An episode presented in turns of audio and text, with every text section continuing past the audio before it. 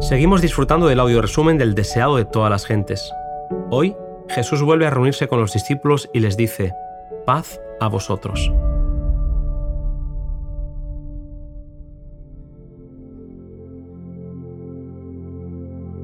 Los dos discípulos viajaron a toda prisa hasta Jerusalén. Tenían noticias que compartir con sus compañeros y sabían dónde los iban a encontrar. El aposento alto estaba seguramente atrancado, pero se les permitió entrar allí y contaron la maravillosa historia de cómo Jesús se les había aparecido.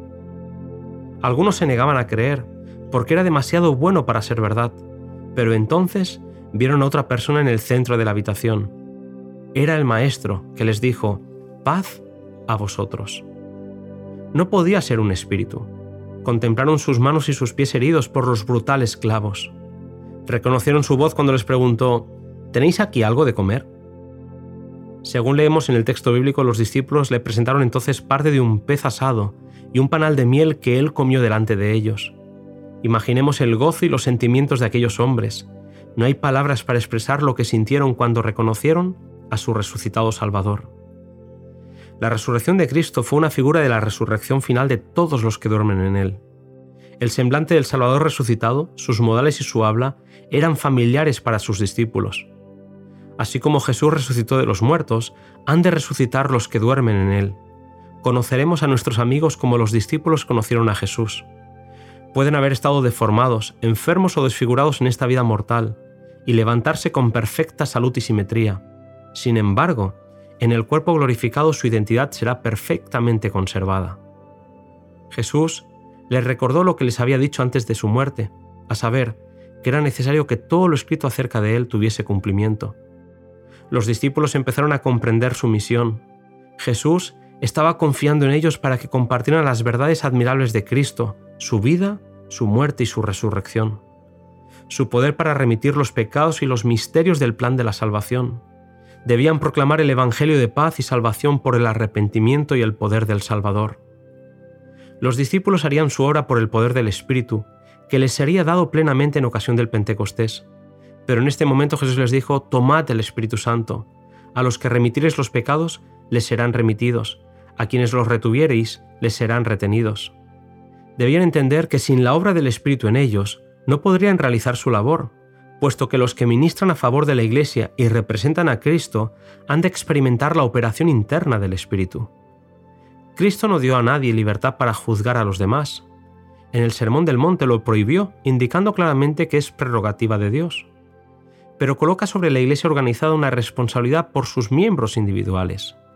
La Iglesia tiene el deber de amonestar, instruir y, si es posible, restaurar a los que hayan caído en el pecado. La Iglesia es llamada a obrar con fidelidad, amonestar con amor y declarar con claridad lo que Dios ha dicho respecto a la mentira, la violación del sábado, el robo, la idolatría y todo otro mal. Al tratar el pecado como Dios lo indica, su acción queda ratificada en el cielo. La misión y el pensamiento de la Iglesia consiste en hablar de la misericordia perdonadora de Dios para los que se equivocan. Elena White nos anima como Iglesia a aceptar con corazón agradecido el arrepentimiento del pecador. Nuestra labor consiste en conducir al arrepentido de la oscuridad de la incredulidad a la luz de la fe y la justicia, colocando su mano temblorosa en la mano amante de Jesús. Eso es lo que es ratificado en el cielo. Ese es el único sentido en el que la Iglesia tiene poder para absolver al pecador, ya que la remisión de los pecados puede obtenerse únicamente por los méritos de Cristo. A ningún hombre o a ningún cuerpo de hombres es dado poder para librar al alma de la culpabilidad. Debemos predicar la remisión del pecado en nombre de Jesús, pero no somos dotados de ningún poder para quitar una sola mancha de pecado. El nombre de Jesús es el único nombre debajo del cielo dado a los hombres en que podamos ser salvos. Cuando Cristo se encontró por primera vez con los discípulos en el aposento alto, Tomás no estaba con ellos. Aunque escuchó los maravillosos informes de los demás y recibió abundantes pruebas de su resurrección, estaba resuelto a no creer. Dominado por los celos y la incredulidad, declaró repetidamente, Si no veo en sus manos la señal de los clavos, y meto mi dedo en el lugar de los clavos, y meto mi mano en su costado, no creeré. Una noche decidió unirse a los demás en el aposento alto, y entonces, con las puertas cerradas, apareció Jesús, y se puso en medio de ellos y dijo, paz a vosotros. Después Mirando a Tomás le dijo, Mete tu dedo aquí, y ve mis manos, y alarga tu mano, y métela en mi costado, y no seas incrédulo, sino fiel. Jesús conocía los pensamientos de su discípulo, y a él no le fue necesaria más prueba. Reconoció que estaba ante su Señor y con gozo se echó a los pies de Jesús clamando, Señor mío y Dios mío. Jesús aceptó este reconocimiento, pero reprendió suavemente su incredulidad. Porque me has visto, Tomás, creíste. Bienaventurados los que no vieron y creyeron. La fe de Tomás habría sido más grata a Cristo si hubiese estado dispuesta a creer por el testimonio de sus hermanos. Si el mundo siguiese ahora el ejemplo de Tomás, nadie creería en la salvación, porque todos los que reciben a Cristo deben hacerlo por el testimonio de otros.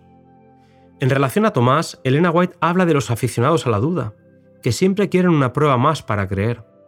Ella escribe, muchos que como Tomás esperan que sea suprimida toda causa de duda, no realizarán nunca su deseo.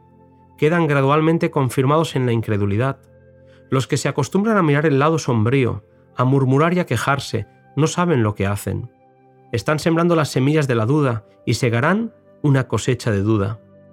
En un tiempo en el que la fe y la confianza son muy esenciales, muchos se hallarán así incapaces de esperar y creer. Jesús nos enseñó a tratar bien a aquellos cuya fe es débil y tienen dudas. Él no abrumó a Tomás con reproches ni entró en controversia con él. Se mostró al que dudaba. La incredulidad queda rara vez vencida por la controversia se pone más bien en guardia ya haya nuevo apoyo y excusa.